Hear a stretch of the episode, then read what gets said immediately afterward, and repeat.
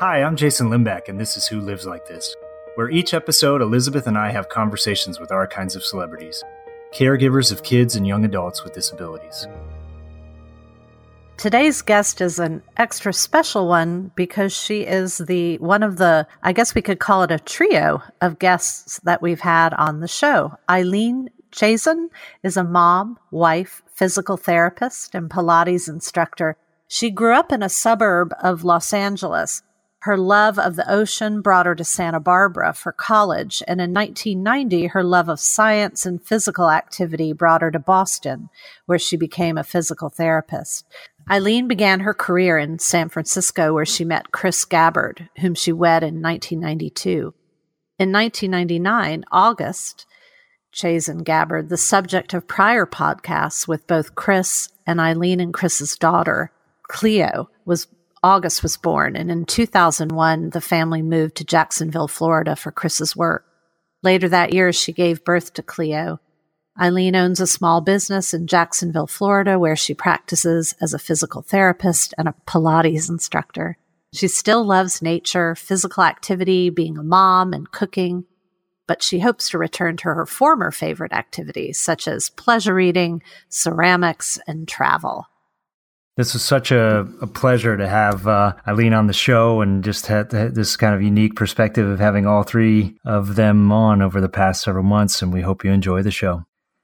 Hi, Elizabeth. Hey, Jason. How are you? I am like super scattered. And in lieu of telling you why, I'm going to tell you that I went to an IHOP this week for the first time in like a million years because I don't really go to IHOPs, but I sat down because I had an hour between classes that I was teaching and I opened my menu and they have a 55 plus menu now. And and I ordered from it and I was not carded, which means Oh no. Yeah, it means that not only am I 55 plus, but I don't even look like I need to be carded. So I would have carded you, and I'm not just saying that. That's uh no. Let me tell you though, if you're 55 plus and you've got some years away, you can get like a whole breakfast for seven dollars and seventy cents, which in LA is like incredible. That's jackpot. Yeah, I geez. know. So that was. You know, it makes for a good story, but it was slightly, kind of slightly, I don't know, unnerving I don't have anything else better than that. That's like literally the best thing that happened to me this week. Sorry. I am curious to are there different actual menu items on there? Like I the Mickey Mouse for kids under 10, is there like a a geriatric version of the I didn't really notice.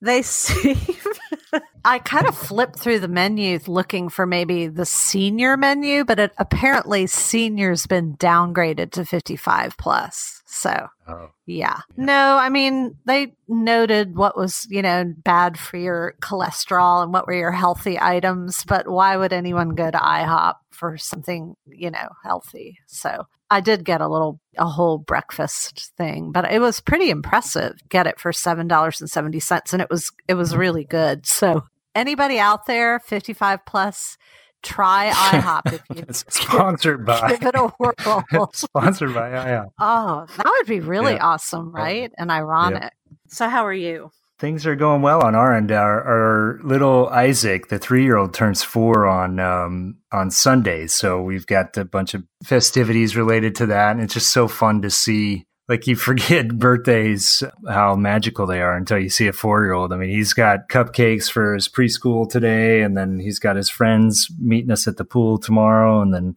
another party with family on Sunday. So for him, it's like these are the best days of his life. it's awesome. Happy birthday. Yeah, little man let's uh, let's bring on Eileen. Welcome to the show. Well, thank you so much for having me. It's so wonderful. We feel like we, in some ways, already know you, having uh, Cleo and Chris on the show prior. But uh, we'd love uh, by starting just just to get um, your brief snapshot of your family, if you don't mind. Well, thank you. Um, they are certainly a hard act to follow, especially my daughter. She was so eloquent when she spoke. Yeah, she was. It was uh, Elizabeth and I talked after that show, and, and I think for weeks afterwards, we were still just floored by. I mean, just what a what an amazing human being she is.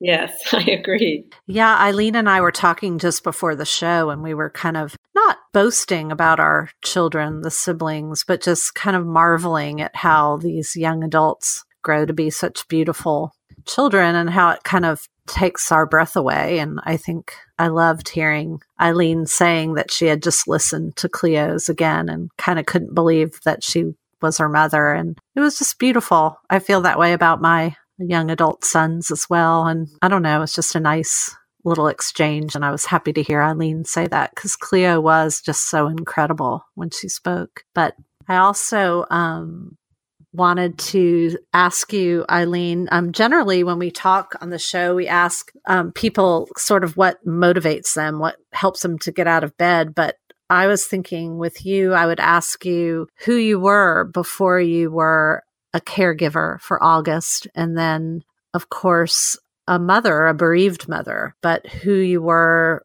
when you were a young woman before this whole journey began? Well, I had come to San Francisco after graduate school because I was in love with San Francisco. I had gone to San Francisco after college when I didn't know what I wanted to be when I grew up and had worked in a couple restaurants there and then decided to become a physical therapist. So I'd had this period of time in San Francisco and thought it was a great place and then went to graduate school and secured my job well before the point I graduated. And I came back to San Francisco with about 10 of my classmates from Boston, all living in the area. So I had this rich group of friends and we would run and hike. And soon after, I met Chris, and he was working on his master's degree in English literature. And we just were a part of San Francisco. We loved the restaurants and coffee and hiking and friends. And we lived relatively near the the Golden Gate Bridge, and it's just a really rich life. And we were so naive. And then when we decided to uh, have a child, you know, I was in love with the notion of having a child because I, I, really didn't grow up with that sense like I'm going to have two boys and two girls, and their names are going to be, you know, Mary and Alex, and and so forth. So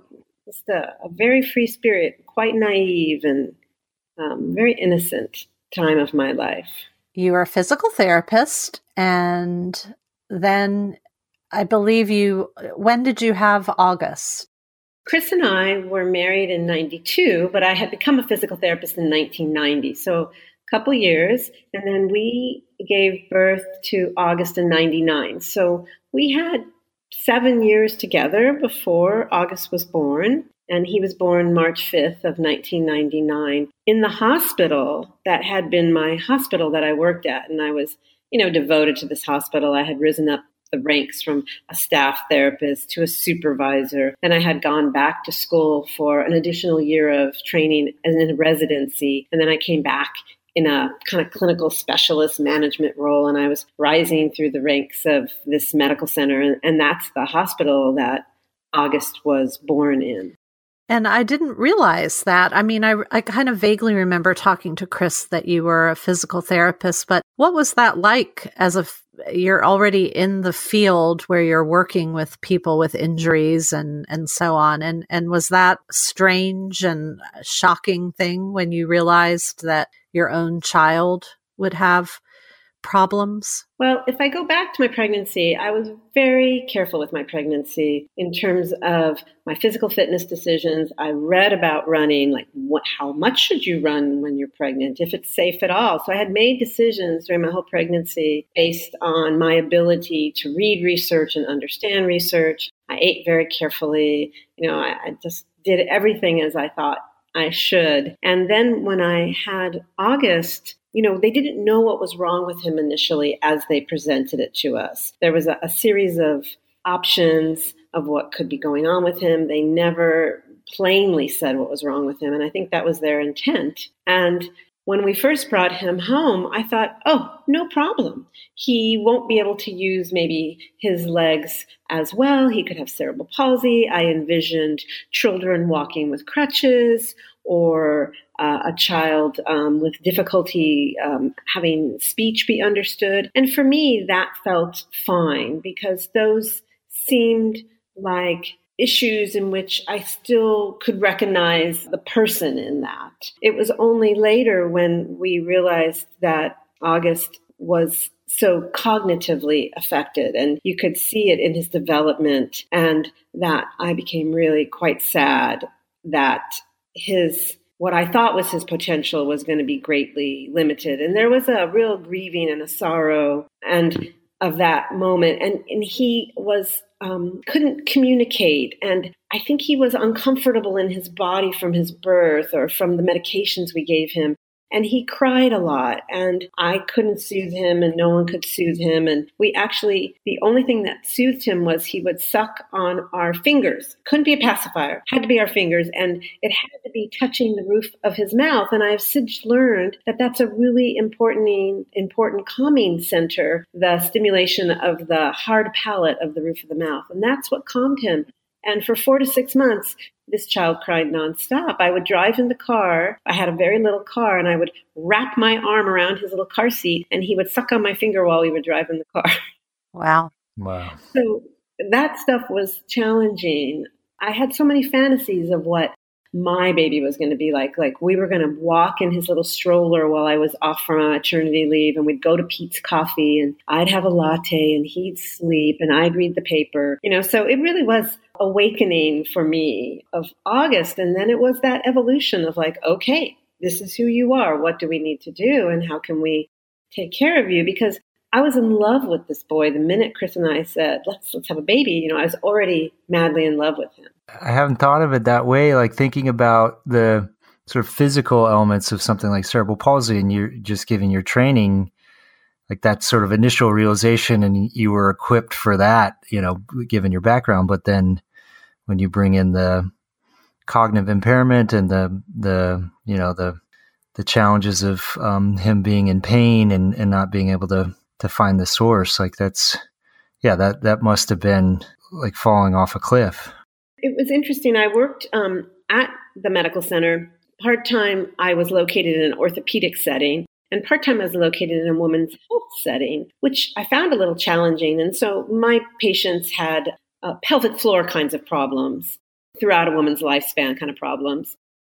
But one of the women there was a urogynecologist, and she had been specifically an OBGYN at one point. And she knew about August and she asked me questions sometimes. And she told me about friends of hers who had a child with a similar birth history, but their child couldn't respond at all to them. And so she told me how fortunate I was that Augie could smile and respond. And, and indeed, we were so fortunate because Augie laughed and giggled and he would, you know, look you kind of near your eyes. He had, he had a visual impairment, but sometimes his vision was better than other times. And he would sort of look out of his quadrant that he could see when he would look over toward you. And, and sometimes Chris and he would do this little cooing thing back and forth. And he was there and he was communicating. And it was amazing, beautiful.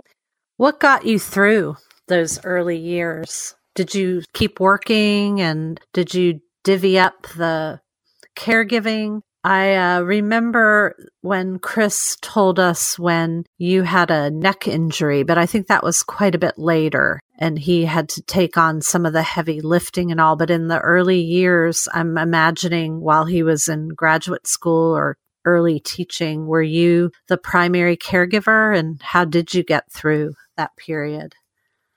I think it's eight months off. It was like standard was six. They gave me extra we went back to work. We found him a space in like a daycare, but a fancy daycare associated with the medical center. And Chris still participated every day, um, despite his master's degree. I mean, he, he just fell in love with this child. And I think something struck Chris very early on this, this vulnerability about him and um, captured his heart in a very unique way. And Chris would take him to his earlier intervention program and participate in that. You know, I tried extremely hard to breastfeed him. And when that didn't succeed, I pumped milk as long as I could. And so Chris participated in that. I did take him to a lot of therapies. I did pick him up a lot. But Chris definitely did um, a big share. I think I did all the doctors or most of the doctor's appointments in those days. And I even slept with August every night because it helped to calm him. When I became pregnant with Cleo, August was about two ish, little over two. And I felt very anxious about how I was going to handle the two of them. But I had this, um, I don't know, this very deep feeling that told me that it was okay. I could um, I could let go a little bit of August, and it would be okay, and I could let this other you know developing person in that it would be okay i mean i really had devoted myself to august i really in the early days, I'm one of those kind of people who believe everything you can figure out everything. So I really wanted to figure August out. Like, how are we going to do this? How are we going to do that? And at some point, I came to the realization with the cognitive impairment, like, hmm, probably I'm going to remain optimistic and hopeful, but he's probably not going to follow in his father's footsteps to go to Stanford. You know, that's probably not going to happen. And I can't say I was the primary caregiver in those days. I, I think I might have done a little bit more, but when Cleo was born, then I had another period of time off. And poor little Cleo, just like all second siblings, you know, she got transported from appointment to appointment. Yeah. And, um, yeah. you know, she just learned to roll with it. And um, then we started to have a lot of caregivers to help out. And sometimes I, I wish we had had less caregivers and we had stayed more with the family. Uh, looking back, I, I feel like I missed some important times with August. Let's go back because this is, I don't think we've ever talked about it on the podcast. And that's when those of us whose first child was born with um, significant issues, whether they were medical or from birth uh, or developed. And then that sort of feeling of wanting to have another child, but particularly when you don't know what happened or what was wrong or if it was accidental or something. But I really, what struck me, what you said was that you knew that you could have Cleo, that you could make room. And it, it's very different though from when you know you want another child, like the reasons. And I mean, people have always asked me, like, how did you get up enough nerve? And it was kind of a nervy thing to do to have another, at least in our my circumstances. But what did you say again? You said something about how you just felt this very deep sense that? I um well actually before I decided to conceive Cleo, I got all the medical records together and I brought them to another doctor in town.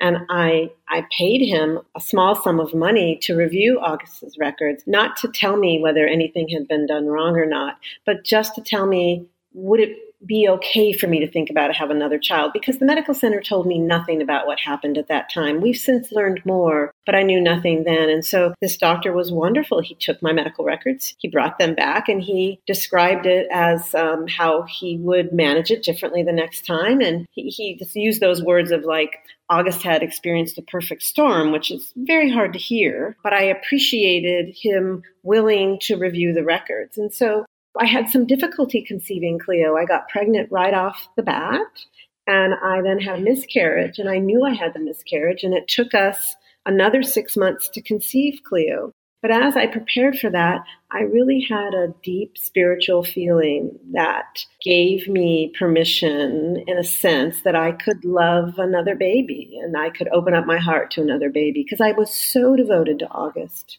I mean, he was everything to me. Yeah, it is. It's you know, there's the the lens that you touched on, Elizabeth, of taking another chance, knowing that what could happen, and then there's the lens that Leah and I still talk about to this day, which is it's a standard parent question of can you split your love between multiple kids, but in in this case, it's fraught with the additional that additional in our case how much support and love Noah needs and are we giving him enough or you know vice versa with with elliot and isaac? Are we giving them enough?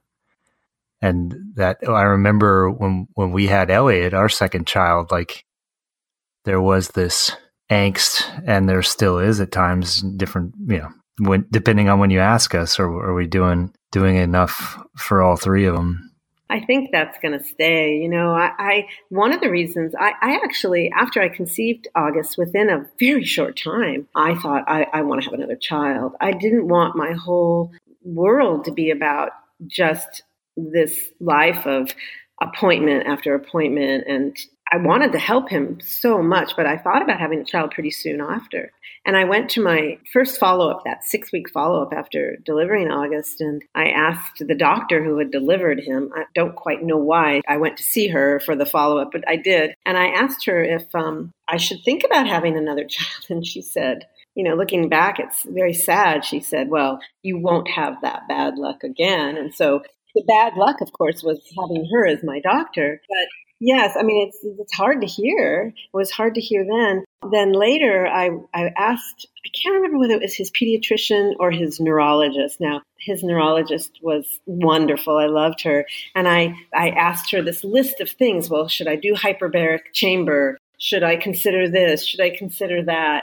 And she said, You should consider another sibling, meaning that August would have the stimulation of another being and the life that that would bring in. They were so right. I mean, Cleo would crawl all over him, and she didn't think anything about him was different in any way. He was just her big brother, and she was adoring, and it was so it was so sweet. And he responded to her like no one else. Yeah, I was struck by in our conversation with Cleo, she was talking about, you know, them in the room together, I think when she was doing homework or drawing and, and, and August being there and just the the way she described the interplay between the two of them, both above the surface and below the surface, it was powerful. And I see that with our kids and, and that connection both ways and the impact. And to be honest, if Chris and I had been younger and had a, a little bit more resources and support, I would have loved to have had a third. I mean, I, I just think we didn't realize we were going to be you know, decent parents. I was going to ask you because, well, Cleo, of course, spoke about it so much. And for our listeners who haven't yet listened to Cleo's remarkable podcast, as soon as you stop listening to this, you need to go and listen to hers and then her father's, of course, Chris. But one of the things that stood out was how Cleo spoke about yours and Chris's loving marriage throughout, how she never saw anything but love and support for one another. And I wondered if that was your perspective as well within the marriage during what was obviously very many difficult periods. I felt that um, Chris and I came together, a, really very sweet union in our marriage and had a, a nice period of time as couple without children. And then having children, there were some stressful times. You know, there's those arguments of like, our arguments are usually like who does more work around the house and um, some arguments or discussions about money but i think we were just pretty devoted to those two and that she perceives it as a very loving marriage, I'm very grateful for. I rely on Chris to help me make decisions, and I think we're really good about that kind of discussion with each other. We did have a really difficult period that Cleo just recently has talked about openly with us when we were in, um, we went to visit her for her birthday. She just turned 18. But the year after August passed away, very difficult year, and Chris and I argued a lot, like pretty much over nothing. And maybe I can remember four or five arguments. And I think it was just the exchange of stress or the letting out of all the grieving, or we, it was so difficult. And um, Cleo cried, and you know, I feel very guilty for each one of these arguments. And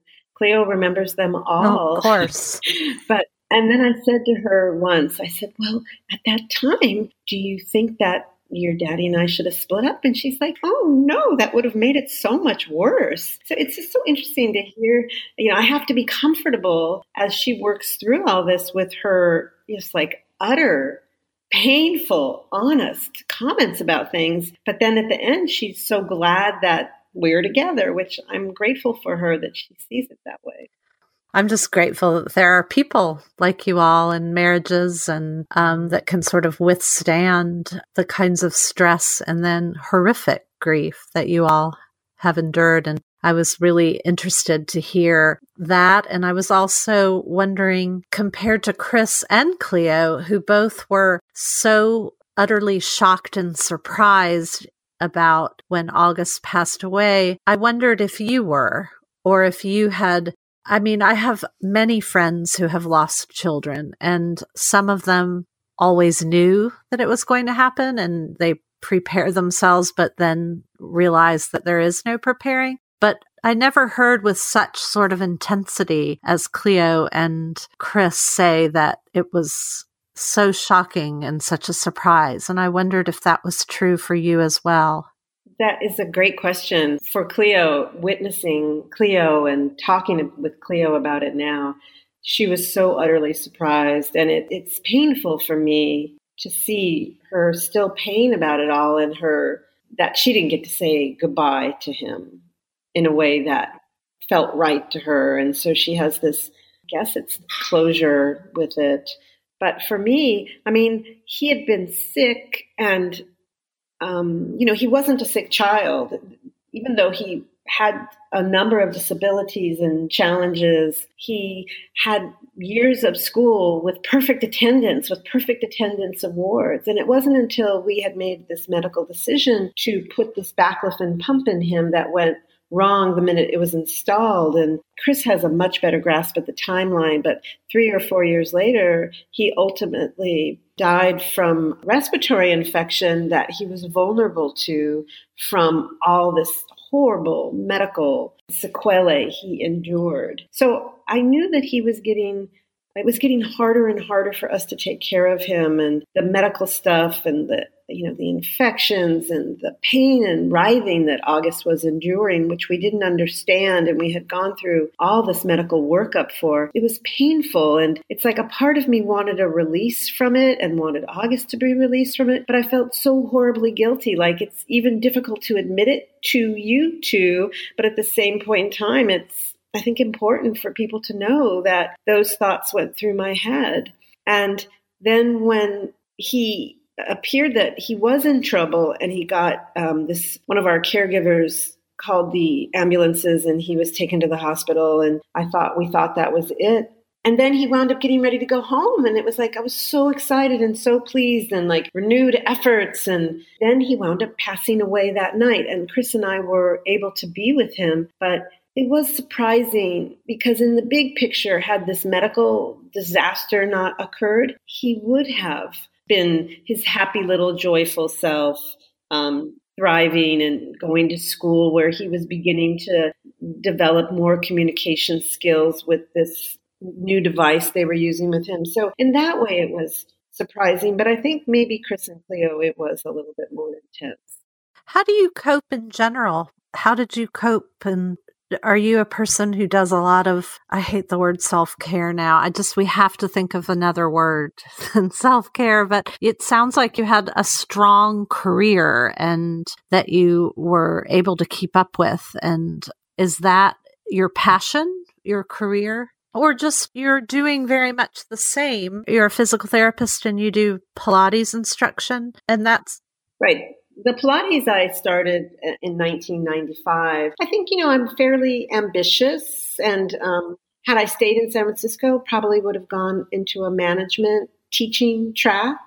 You know, I, I, I feel very loyal and very committed. I made this commitment to this man and to these children. You know, they didn't ask to be born. So I feel very committed to their lives. And uh, financially, Chris and I you know, we're not strong. So I felt committed to try to stay in our house and not wind up in financial trouble. And, and I just think whatever those values um, were propelled me forward. And then underneath it all, I'm sort of like my father, you know, this real optimistic, kind of fun loving, though I don't always get to have fun. But underneath it all, I'm sort of this fun loving individual. So just sort of keep going. And then I use exercise as my self care. And, you know, in those years, it was pretty much exercise. And then Chris and I would, you know, watch movies or cinema. And then it would be uh, fun with the kids. Right. I remember you did, was it going to the pool on Saturdays? Yeah, we went to the pool and then right. I heard, remember that movies and yeah, yeah. She spoke so hi- uh, highly of that time. It was so sweet. Well, I was going to say one of the things that struck me was the the finding individual time with with each of the kids, and then if I remember correctly, you, you did um, encourage therapy for Chloe. And did you ever if you don't mind sharing, did you access therapy? Was that part of the coping process or?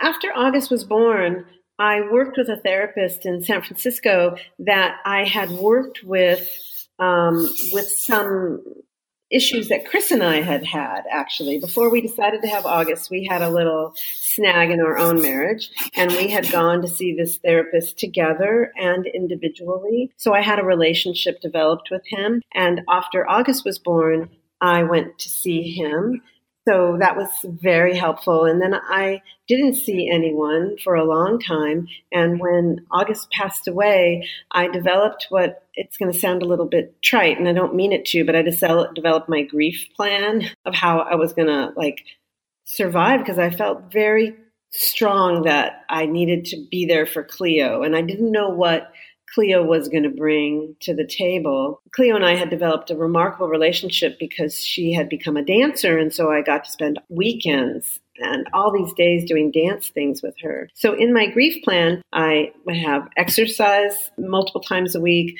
I was going to eat well. I was not going to use food emotionally to help cope with it. And then I went to see a different therapist. And this therapist used a technique called EMDR, which I don't know what that stands for. I can't remember right now, but it has to do with um, these eye movements that can affect your brainstem. And I would work on my the painful memories of August that I couldn't get through and i can still i still have all those memories and i can actually feel them quite right now but i could breathe you know? And so i went to see that therapist every week for an entire year like as a discipline like not obsession but i disciplined myself to go every week for a whole year. And then the second year i started to go less and now i haven't gone for some time but um, at some point in time cleo went to see a therapist and it served a real wonderful purpose for her in some ways. In some ways, she didn't like it and she kind of fought it, but she's, you know, started that process of, of working through some of the painful memories, such as not getting to say goodbye, some issues with her father, with um, Chris and I, and then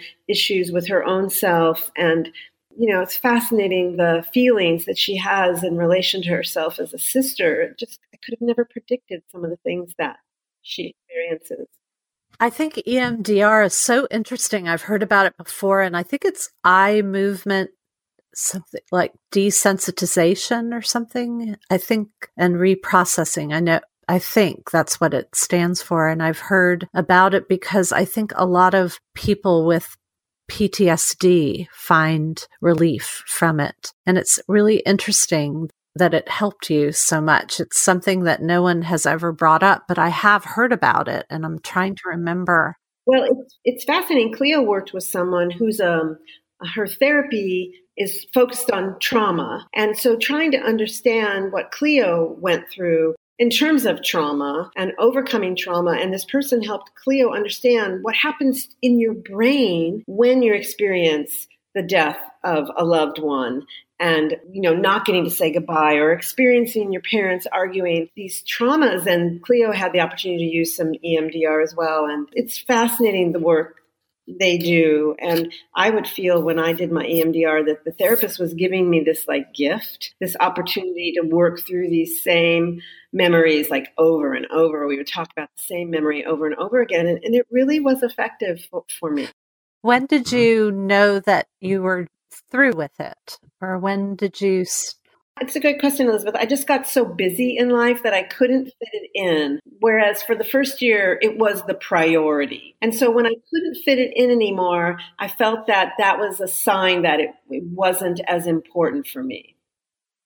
And I think about her sometimes, and I think that the gifts she gave me is that I can use some of what we did together, even when I'm not with her, and, you know, but I am just a huge fan of, of therapy. Um, you know, Chris did, did, chose not to go that road, and he wound up writing the memoir about August, which is how he processed so much of what he needed to process. Yeah, it's interesting. I was thinking about that because I remember thinking that when, when he when we talked with him, and for me, I'm I'm kind of in a similar camp, but I've had this podcast to be my my way of processing it. It's it's interesting how you can come at it yeah. Yeah. And I like the sense that you make where even though you're all sort of circling one another and, you know, those kind of merging circles, you still maintain your identity as a person kind of apart from that as well. That's what it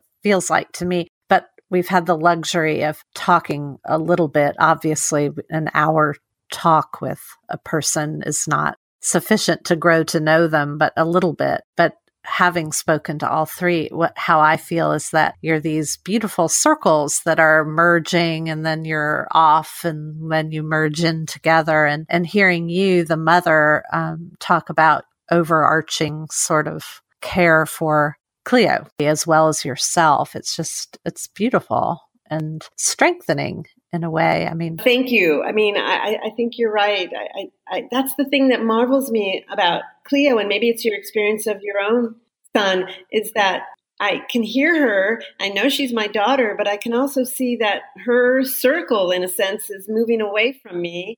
And it is my job to let that circle move away. Yeah, how is that now? Because that was just about to happen when we first talked, and it happened to me when my third child left. So, how are you dealing with Cleo off at her dance school? She's had some struggles of her own moving into the dance school, coping with some of the stresses. The demands are a little bit more than she expected physically. And so, but she's has a wonderful roommate, and I think that they've become supportive of each other, which is so wonderful that she has that. And one of her, I guess it's her assistant artistic director of her program, has kind of taken her under her wing and has offered her support. And Cleo's going to have to learn how to do this without me. So it's pretty amazing to watch her kind of struggle and then it'll be a good day and a bad day. I still talk to her every day for like an hour, hour, hour and a half. So there's still, you know, parenting by cell phone is really, I'm a modern mom. Right. I've had some, the cell phone parenting. I had to finally put my foot down and say, this cannot happen at 11 o'clock. Like you just, unless it's some kind of crisis like seriously i can't listen to how you much you hate your math class and how burnout you are and whatever at 11 it's okay if it's you know a little bit earlier but i feel like what happens is my sons will kind of dump on me and then i'm left like lying on my back staring at the ceiling like oh my god our lives are just like so screwed up. And then they're like okay bye. Thanks mom and then they probably go out to like a party or something for all I know. So I know at one point in time I said to Cleo, I said, Well, maybe I should come get you. And she's like, No, I love it here. I'm like, Now, you both have to realize you're speaking from a position of privilege. There are plenty of parents who probably don't get a phone call for my mom when she listens to this will wonder why I didn't call her every night at 11 o'clock when I was in college. no, I don't get it every day, but I get it enough. Yeah. And we're not, we're actually not. I mean, I have boys. They're, we don't talk for an hour and a half. I don't even know if they have that many words to say. I get like, how's it going? Good.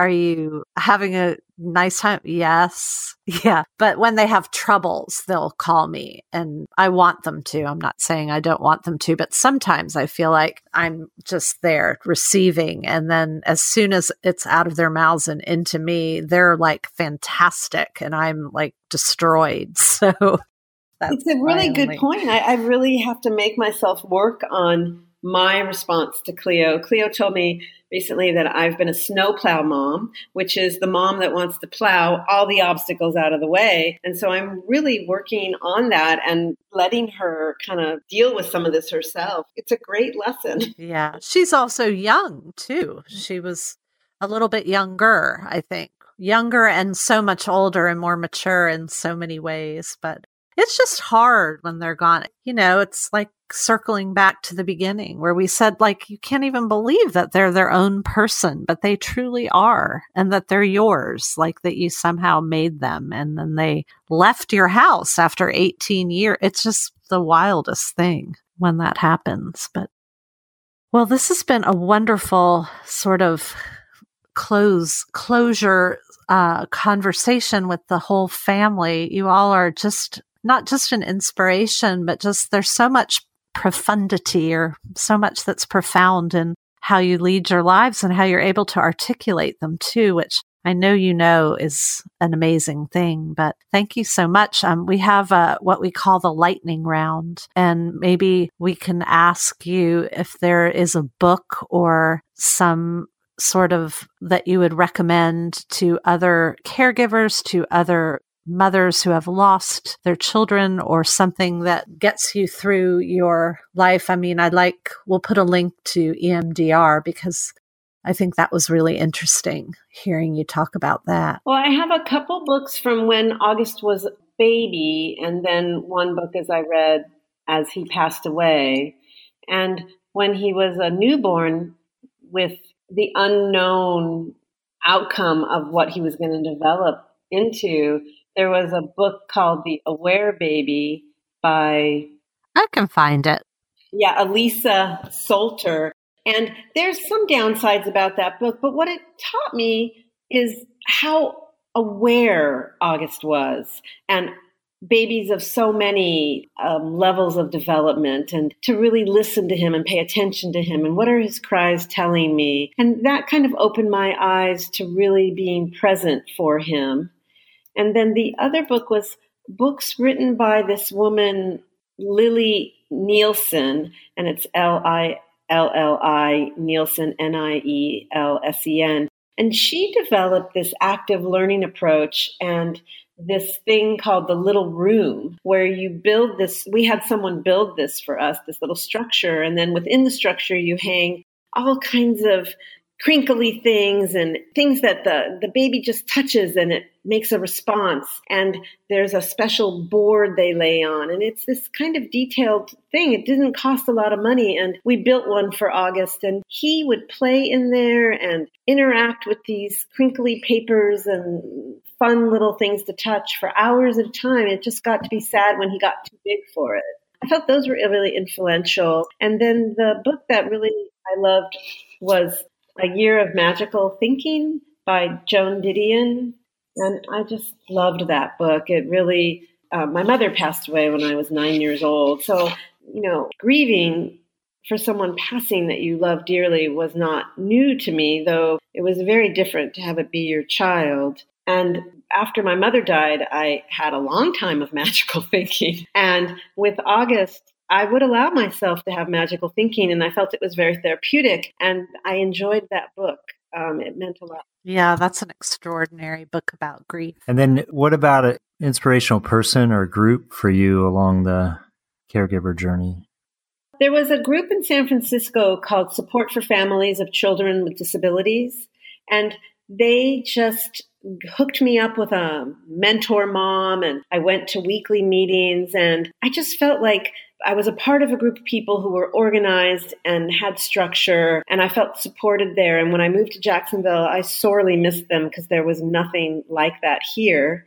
And the other one was I had heard someone talk on the radio and it might have been even Neil Young talk about the Bridge School, which is a school in Northern California that his wife or his ex wife, Peggy Young, had founded, one of the co founders. And they didn't look at children like August as being disabled or less than or not typical. They looked at them as having communication needs and whatever it took so they could communicate. Okay, you need a wheelchair so you can sit upright, so you can place your hand in the right position, so you can communicate. So it was all about communication, and it seemed so positive and hopeful. And that guided me through all the rest of the time I had with August was thinking about him what he needed to do to communicate to us and what was he trying to communicate and how could he play and how could he look at us and that really influenced me that the mission of that school. This will be not on the podcast, but earlier when we were talking about um, my friend who lost her daughter who had cerebral palsy, her they moved to California from New York to go to the Bridge School. Her daughter went there for many years to the Bridge School. It was a, such an extraordinary place. And I told Chris, had I not been pregnant with Cleo, I might have remained in San Francisco when he moved here so August could go to the Bridge School. Yeah you know, th- that's a wonderful way to end it. Just thinking about the positive, optimistic outlook and, and the embracing of, you know, difference in that school. I mean, you could see that we've heard it now through your family and from you. It's just w- so wonderful to, as Elizabeth mentioned earlier, even though it's been a brief set of conversations um, with you and your family, it's been wonderful to get to know you and to you know, to be inspired by how you've um, are living this journey. So thank, thank you so much for for taking the time. Thank you so much, Eileen.